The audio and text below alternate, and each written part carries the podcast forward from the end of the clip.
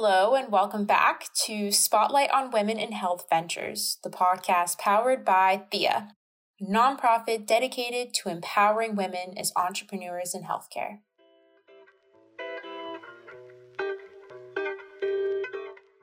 Today, we're talking to a true trailblazer for women in the world of life sciences venture capital. Sara Nayeem is a partner at New Enterprise Associates, or NEA, where she focuses on investments in biopharmaceutical companies. Her investment career is brimming with high profile biotech companies, including Loxo Oncology, Tesaro, and Nightstar, which have all been acquired in the past few years. She was included on Fierce Biotech's 2019 list of the fiercest women in life sciences and was selected three times as one of GrowthCap's top 40 under 40 growth investors. Prior to NEA, she was an associate at Merrill Lynch's Global Healthcare Group and completed her MD MBA at Yale.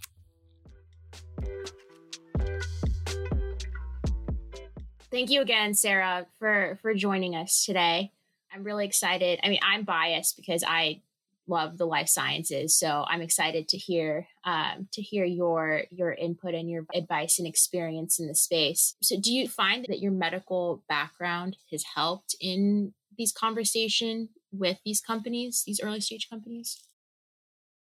Yes, I think it's it's a little bit like knowing the language. So it's not so much about knowing all of medicine and, and in fact will always speak to experts, uh, you know, both in the academic setting and the community setting. People actually treat patients in a particular area where we're investigating a drug program. So we do a lot of diligence, but it's more about being able to, uh, you know, read clinical trial results, read scientific literature, and be able to understand it, hone in on it, having some experience in a clinical setting is also helpful. It gives other people the confidence to say, yes, this person should be able to, you know, read these papers, talk to these entrepreneurs. And so it's kind of a check uh, for them, which is, I think, why you know, sometimes the, the specs for venture investors in this area, they, they often do say we're seeking somebody with an advanced degree, which, um, you know, like I said, I don't think you need it. Many people are, are quite successful without it, but it's it's just a way to you sort of check that box quickly for the people who are hiring.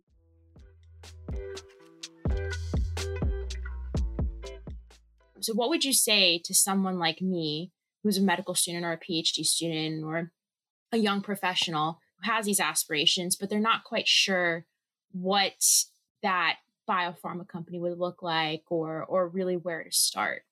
So I think there are many many types of people could fit under that heading that that you mentioned, but just to start with, you know, the the biggest differentiator I think is people who already have a project or an asset, and then people who are just thinking ahead, like you said, a few steps and saying, how do I get to that point where I have something that I actually say, yes, I want to form a company around this. So people who already have a program or an asset, something they're working on in the lab that they think is exciting.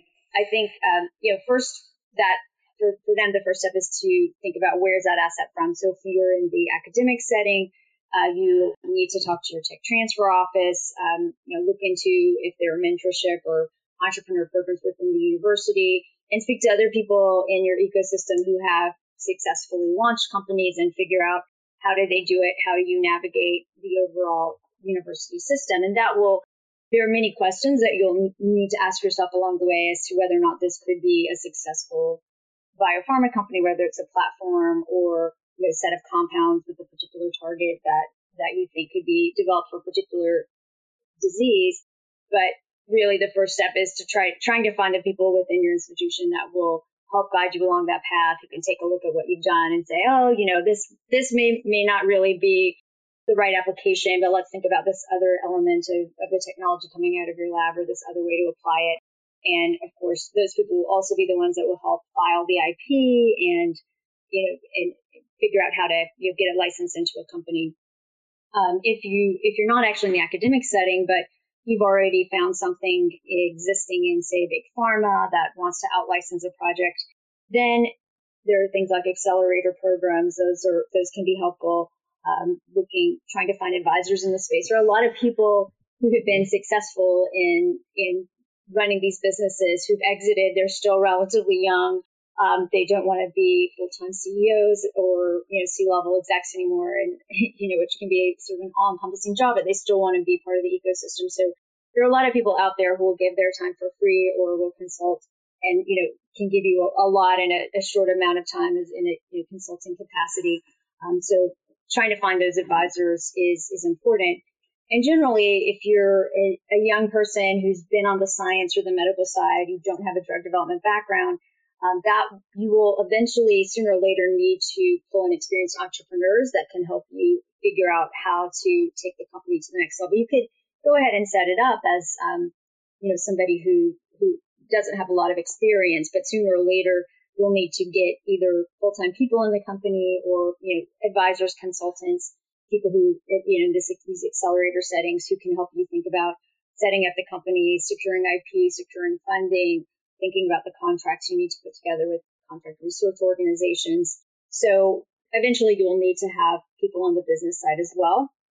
Um, I think you know, two two key things is to remember when you get started. I think the first is that you have to figure out if what you're trying to push forward is really worth your time, as well as the money that's coming from grants and then investors, friends and family often kick in and help these companies get off off their feet. So you have to really think through what is the killer experiment, as we call it, that tells you yes, this is worth going forward. I'll I'll talk a little bit more about that later. Um, but the second thing is that the vast majority of preclinical programs do fail.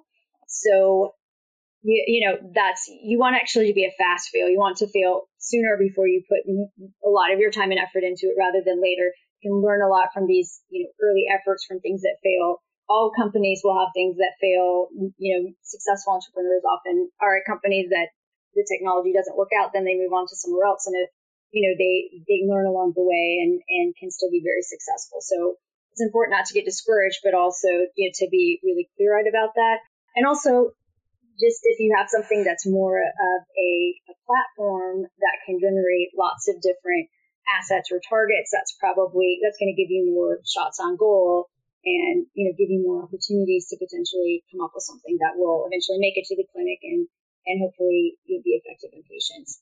Um, and, you know, I'd say if you don't, you know, people who don't have anything in mind yet, but they're just looking ahead, first of all, you can try to get involved in the ecosystem you're in. So Cambridge, San Francisco, San Diego, RTP, all of these areas have really rich um, entrepreneurial ecosystems, lots of innovation going on. So becoming part of the community, getting involved, meeting people, offering up your time to companies, trying to get involved in companies, um, trying to join labs where you know there have been lots of innovations that have spun out of it. If you know, even even as a medical student, you can still do some work in labs. Try to get as close as you can to those ecosystems.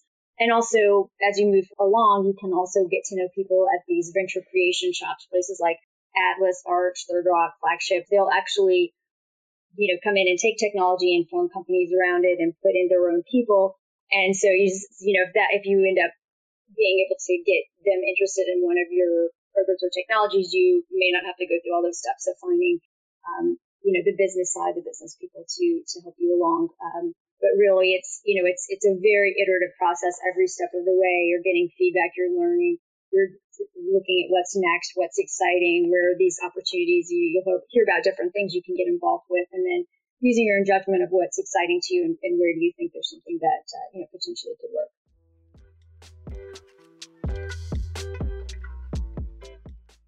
a lot of physicians and physician scientists that are doing research, they many of them kind of stop at the publication, right? They're just very devoted to their lab work. How can we get some of these physicians to kind of think beyond just publications and and think about translation to to companies and, and the like?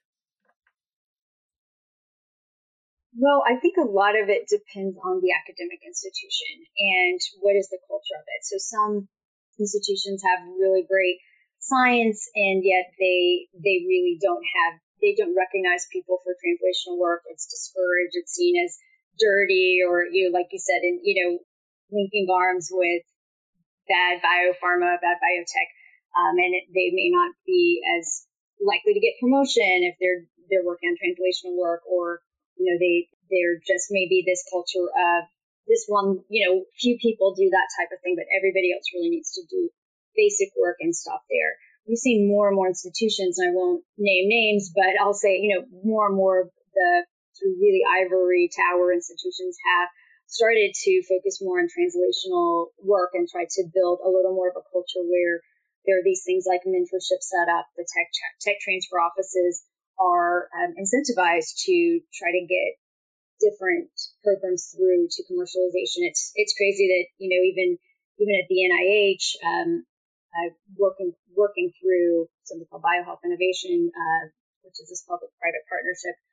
They have all these NIH EIRs, and when they first started the program, the NIH uh, folks who were responsible for getting these technologies out licensed, they had no economic incentive to get them out licensed. So people respond to incentives and they respond to tracking things and and you know be, making making it you know clear and, and publicizing when when these drugs actually come to market or get licensed to to institutions. So I think some of it is cultural. Um, some of it is just putting in these uh, these programs in place so people understand how to take the next step and doing different grant programs that um, that are more translation based, um, and then you know figuring out there are a lot of different innovations. Some of them driven by investors in collaboration with academic institutions to you know link arms with these investigators, and when the technology gets to a certain point,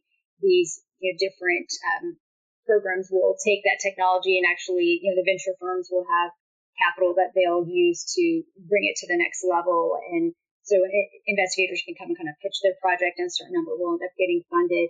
And a lot of that work will be done by outside CROs, both because the investigators are busy, you know, continuing to do their more, you know, basic earlier stage work, but also because you need these external CROs to validate the um, the results from the academic lab. And oftentimes they don't validate, whether that's just because something is run in the in the lab by a you know a tech who's really good at doing this experiment and, and you can't get it to work in other people's hands or for whatever reason. Um, so that's always an important part of the process. But I, I am encouraged by just seeing that in a lot of the different academic institutions there has been you know a, a push for translational work that is very encouraging and I'm and I'm glad to see that more of these partnerships are sprouting. So hopefully that's a signal for greater change to come.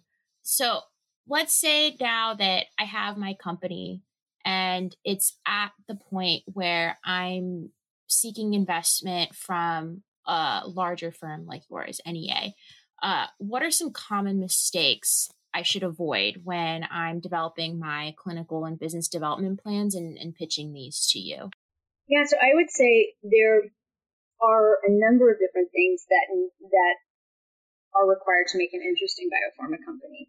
And I see companies kind of slipping up on most uh, of these these different steps. So just to, to name a few, you know, first is the drug develop addressing an important and interesting unmet need. That sometimes entrepreneurs can get this a little bit wrong because they go after an indication that's they can find a model that shows that their molecule you know, works in it and it, it produces some promising results but they don't go back and check with the investors to see if this is an interesting area. So something like sepsis, for instance, is an area where it's called, you know, it's considered a graveyard, quote unquote, because so many companies have tried to develop drugs in that area and for various reasons related to, you know, the biology as well as how patients are, you, you know, come through the, through the hospital, the septic, et cetera. It's really hard to develop drugs in that area. So we're going to get struggle if that's where you're focused in terms of getting a, a venture capital firm excited about that particular area. There could be other areas where you could apply your technology, but unfortunately, we see people often kind of wasting their you know precious grant grant funding on models that are you know pushing forward and it, towards an indication that it's going to be difficult to get funded. Uh, that's um, so that's an important thing. And then there's also I'd say another type of unmet need that is a big unmet need, but challenging for investors is something that's a really big indication, like a cardiovascular indication, like um, you know heart attacks, strokes, um, you know, et cetera. Those those or diabetes.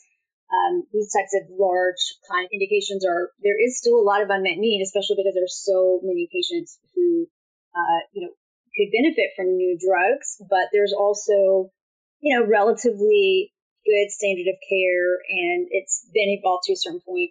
So not only do you need uh, really large safety databases and often mortality outcomes and data to satisfy the FDA because these would be used in so many patients, and because the standard of care is strong enough that you just need that many more patients to demonstrate some superiority of it. So you need these really long, large, costly trials, and those are really hard to run in a venture-backed setting. Now, of course, the IPO window has been open, and you know, for since 2013, and and you know, we there are there's a lot of capital that's available to companies, but still less less excitement uh, from the public market for these types of huge, really you know, costly, really risky drug development programs. If it hits, it's a big, huge, huge win. But if it, it you know, if there's a really high bar. Um, so again, some of those models are easy to get access to and can be a way to say, oh wow, this works in you know this particular disease state. You really have to make sure that you're you know thinking about a disease state that'll actually be meaningful. Maybe you can run one of those models as a first step, but really before you spend all of your capital, you know, to uh, you know, all of all of the grant money that you have, really think through those different steps and, and where when am I going to get to a model for an indication that I think I could actually get some funding for. The second step is, you know, is the mechanism of action or the target is it is it validated for that particular unmet need and is it likely to be something that can be developed into a drug? So here's where I was talking about the particular experiment. Um, it's easy to get an animal model and to run it and to show something it, you make some difference in that animal model. I think um, what sometimes we see is that companies they don't want to actually know how well their drug works against other you know things things are already available commercially or or might be in clinical trials or sometimes they're not approved for the indication but they're in guidelines and they're frequently used and so they're still uh, something that you would need to compete against um, you know, you, can start by saying, well, would I use this drug on top of standard of care? Would it be for patients who fail standard of care? Would it be patients who can't tolerate standard of care? Or is it really so good that it would be used more often than standard of care because it's disease modifying and maybe these other things are already available to the patients are really just symptomatic. So you also have to remember to run your models that way. But it, we see a lot of companies just leaving out positive controls that would be easy to get those compounds, reasonable to put them through the models. And it's a little bit of, you know, not kind of wanting to know the, the answer. And that's again, we're saying you really need to be clear, clear minded and look for things that should be made into drugs, not just can be made into drugs, because there will be a lot of people who pass on those programs by saying, you know, I just don't know if this is going to, how this would look relative to other drugs in the space that have been developed or you know, are already out there. So it's important to, you know, start out with that in mind, saying, I really want to do that of experiment. And then, of course, IP is important. Is it protectable? There are some places where you don't need composition matter, like um, the orphan drug space. You can get seven years in the U.S., ten years in, in Europe. So there, you can sometimes develop programs in those indications if you think they're going to get orphan designation. But generally, you need composition matter IP or some really other type of IP that's very strong. And so again, sometimes people will find a molecule and they'll forget to kind of say how much IP life is left on this. You know, repurposing can make sense, but again, you have to have a strategy for how are you going to, to, to protect this? Is there some formulation or some type of method of use IP that's out there? And, you know, sadly, if not, then it's just not going to be, you know, something that you can get funded for because it won't be there won't be reimbursement. At, you know, there, there'll be competition on the back end if it ends up being a successful drug, and they'll just never get reimbursed, um, compensated for for the you know hundred million or more, whatever hundreds uh, millions of, of dollars that go into the drug development. And then I'd say, you know, one other place is clinical development plan. Is it reasonable? I think that's something that um, oftentimes people don't think through all the steps. I think there's some, uh, certainly if you're really early stage company and you have one or two indications that you want to go into, no one is going to expect you to have mapped out the entire plan with like really, you know, really careful budgets that have validation from the the, the CROs. But you will need to at least think through is there a reasonable phase three endpoint? And again, getting back to things like in the um, cardiovascular indications or, or just any large chronic indication, that can be a challenge or something like neurodegeneration, where in, in some of these indications you really have, we, we think you ought to treat really early and that means you have really long trials, hard to enroll, um, trying to find the right patient population to enroll. So really making sure that you think through all the way to the end and say, yes, I think we can at least see see uh, you know an avenue to having a reasonable clinical trial plan.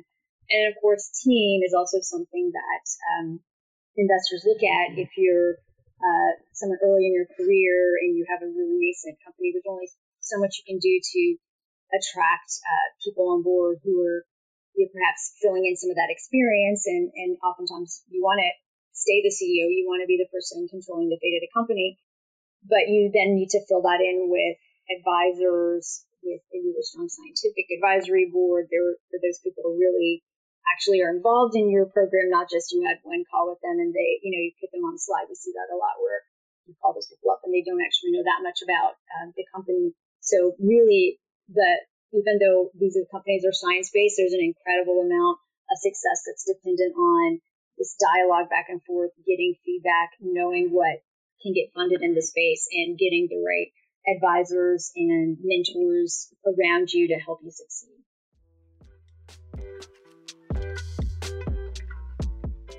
So, pivoting here um, a little bit, um, I would like to spend some time talking about gender equity in life sciences.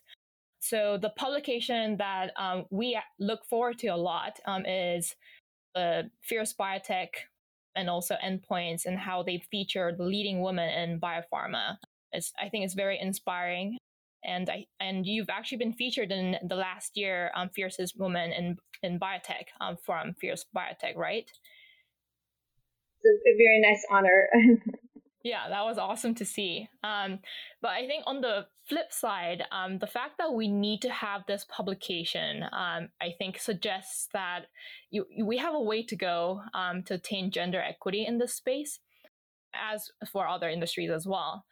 Um, so, wanted to hear your thoughts on if you can suggest any concrete steps that both men and women um, in this space can take to move closer to the gender equity that that we kind of long for here? Yeah, no, it's um, diversity is is definitely a, a passion of mine. Diversity in both venture and you know the biopharma industry broadly. We do have a long way to go, um, but I am encouraged by the the different strides we've made in the past, you know, five years, and then of course, um, even uh, since George Floyd's uh, murder, I think there's been uh, you know real uh, focus on diversity within the industry that, that we didn't have before that. So I, I, I am I am optimistic that we'll make progress. Um, I do think part of this is education because they're all this, there's all this in, in, incredible and you know downright depressing actually data about the way people uh, their their implicit biases work against women and underrepresented minorities in the workplace and educating people about that and, and helping them by reading these studies, understanding what the research shows, um, undergoing trainings around implicit bias, uh, microaggressions, helping them um, to you know understand where uh, where these can show up in the workplace is uh, helpful.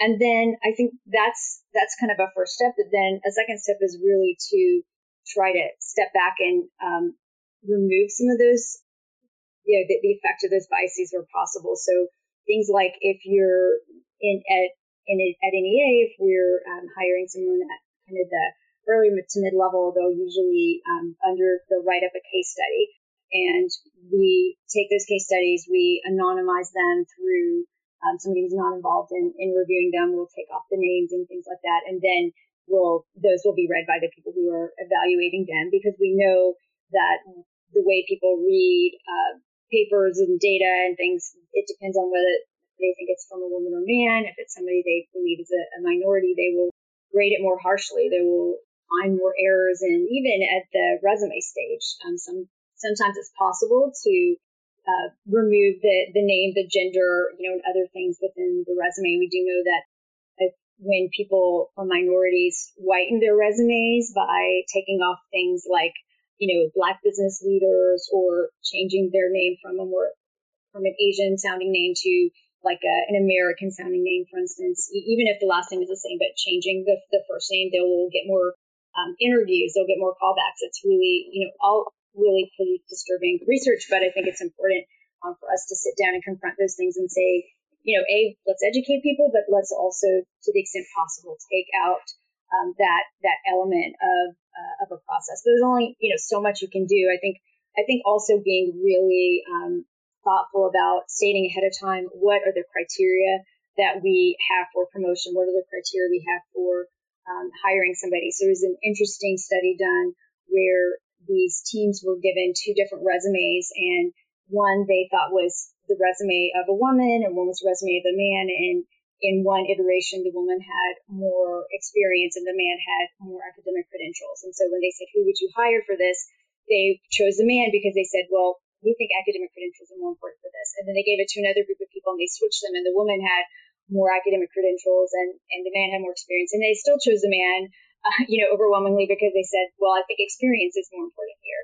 But when they ran the experiment and they said ahead of time, you know, they defined clearly academics is more important or experience is more important, then they chose whichever candidate that had, you know, those criteria that they were supposed to be hiring based off of.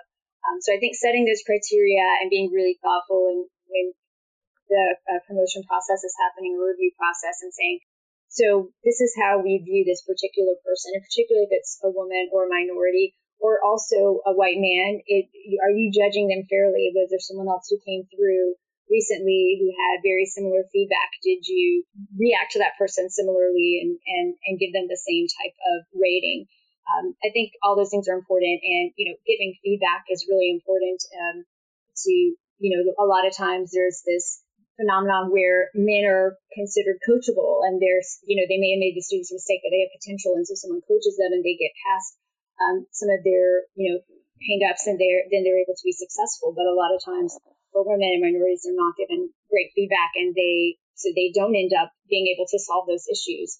Um, and there are various reasons that, that that happens. Um, but I think that's also really important is having the more mentorship, the more feedback, the more clear the review process is, is the more that people are judged on very clear um, outcomes, the less it's all of this stuff that's in the you know subconscious of people's minds um, that ends up make you know coming out and making these these processes less fair.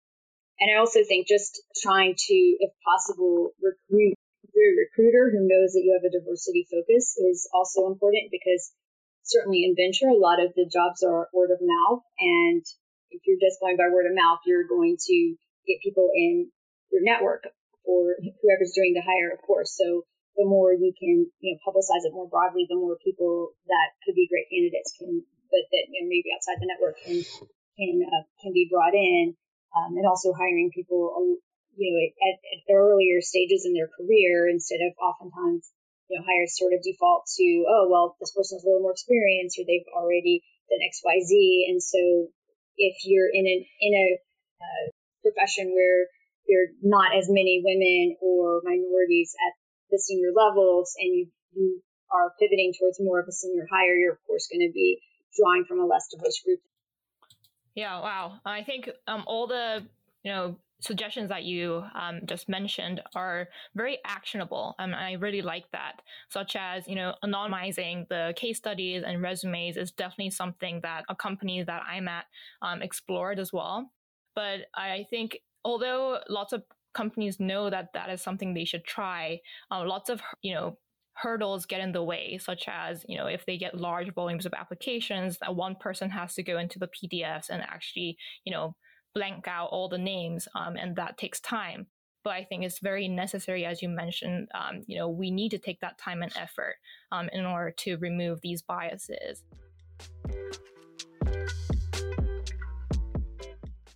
I want to just briefly touch on a topic we had brought up early in the conversation about the public perception of pharma and biotech and how COVID, I think his has in a sense really changed that. So first, I have a two part question. So first, what are your thoughts on this? And second, do you think that this has read through to policy and government, for example, when it comes to drug pricing conversations? Yeah, so I think it's been great to see people recognizing the importance of scientific and medical innovation through COVID. It's been you know gratifying to see that it, the the pharma industry at one point was more vilified than the tobacco industry, and that's really sad for an industry that's supposed to be producing drugs that help people and um, make them healthier and hopefully prevent them from needing to do as much inpatient care and, and preserve life and extend life.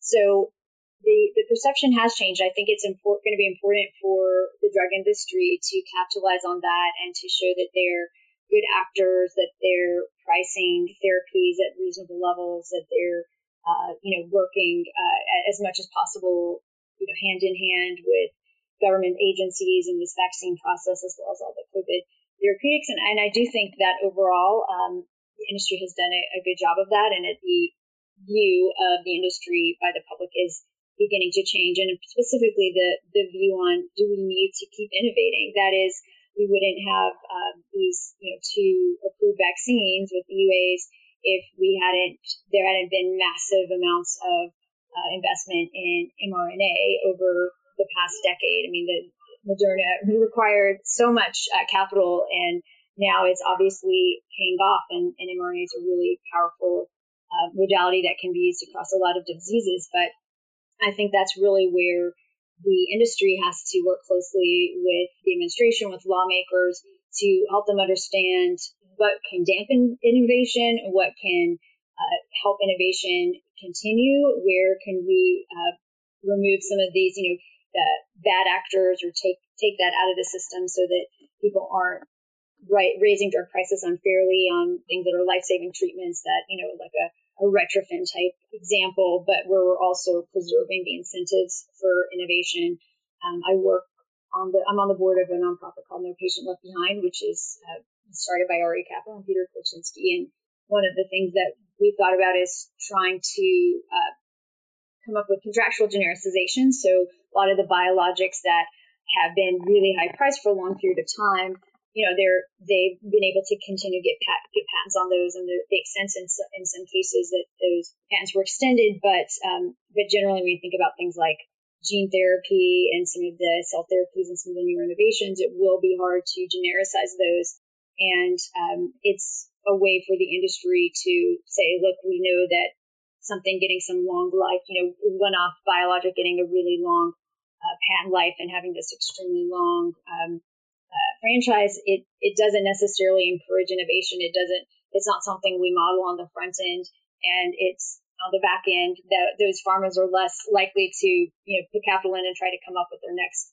really important drug if they're you know milking a long franchise. So that's just one idea that's come up because I do think one way or the other the, the drug industry will be pressured to say you know how can you work with the government with payers um, I do think it's important to remember that direct costs are only about 10% of all the healthcare costs in the country, and certainly a big part of it is uh, is insurance uh, design. So copays and high copays and high deductibles on life-saving cancer medications that you know you can cut into all of the profits of 10 or 11 percent profit margin in pharma overall.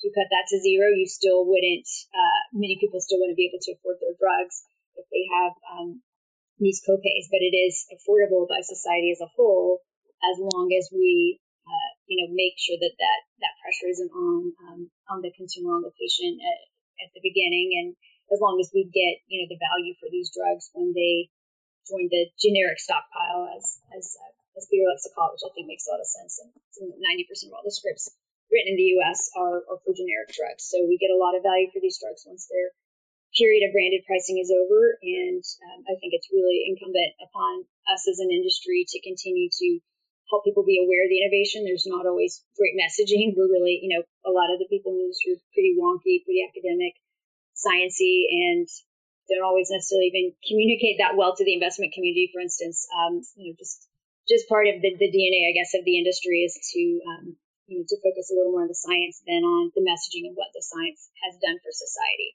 So I think it's it's uh, it's going to be important to have those those dialogues and to make also to make lawmakers aware of this whole really important group of companies that's between the NIH, which is mostly basic research, a little bit of translational, but not very much, and then you know big pharma, which do you know have these these big revenues, but in the middle there are a lot of this innovation, these really new platforms are being pushed forward by small venture-backed companies that are you know pre-commercial and will require lots of capital to get to the point where you know we have companies like Moderna that are launching extraordinary innovations that you know can potentially save you know save uh, our economy and our, our you know the earth, uh, which is dramatic, but it is kind of true given the moment that we're in.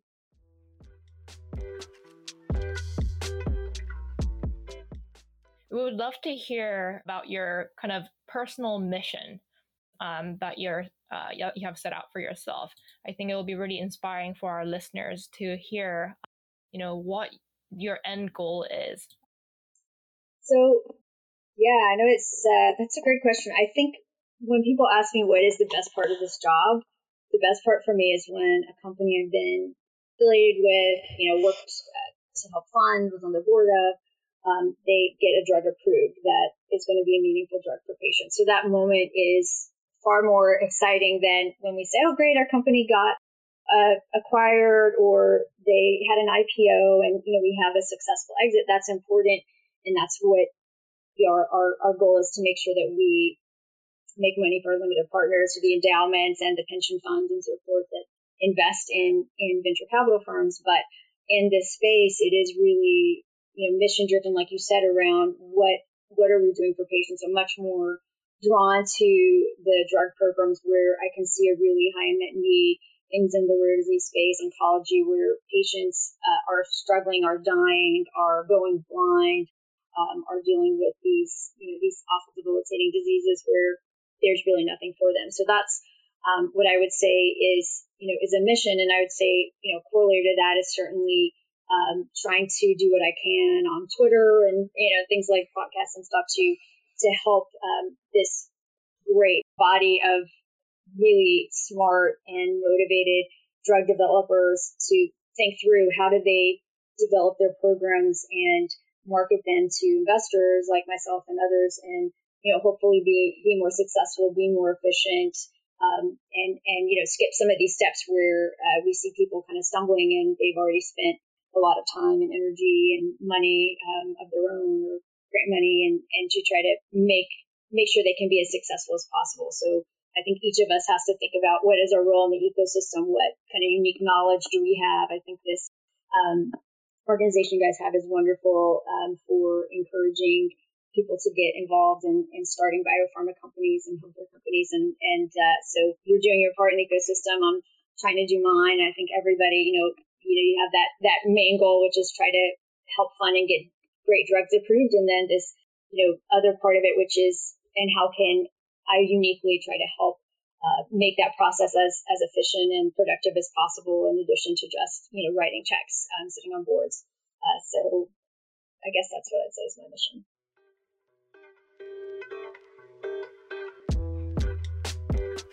Thank you all so much for listening. Visit us on Instagram at Thea Healthcare and our website at theahc.org for more content. As always, feel free to reach out via DM or our website's contact form with any questions or comments for us or our guests.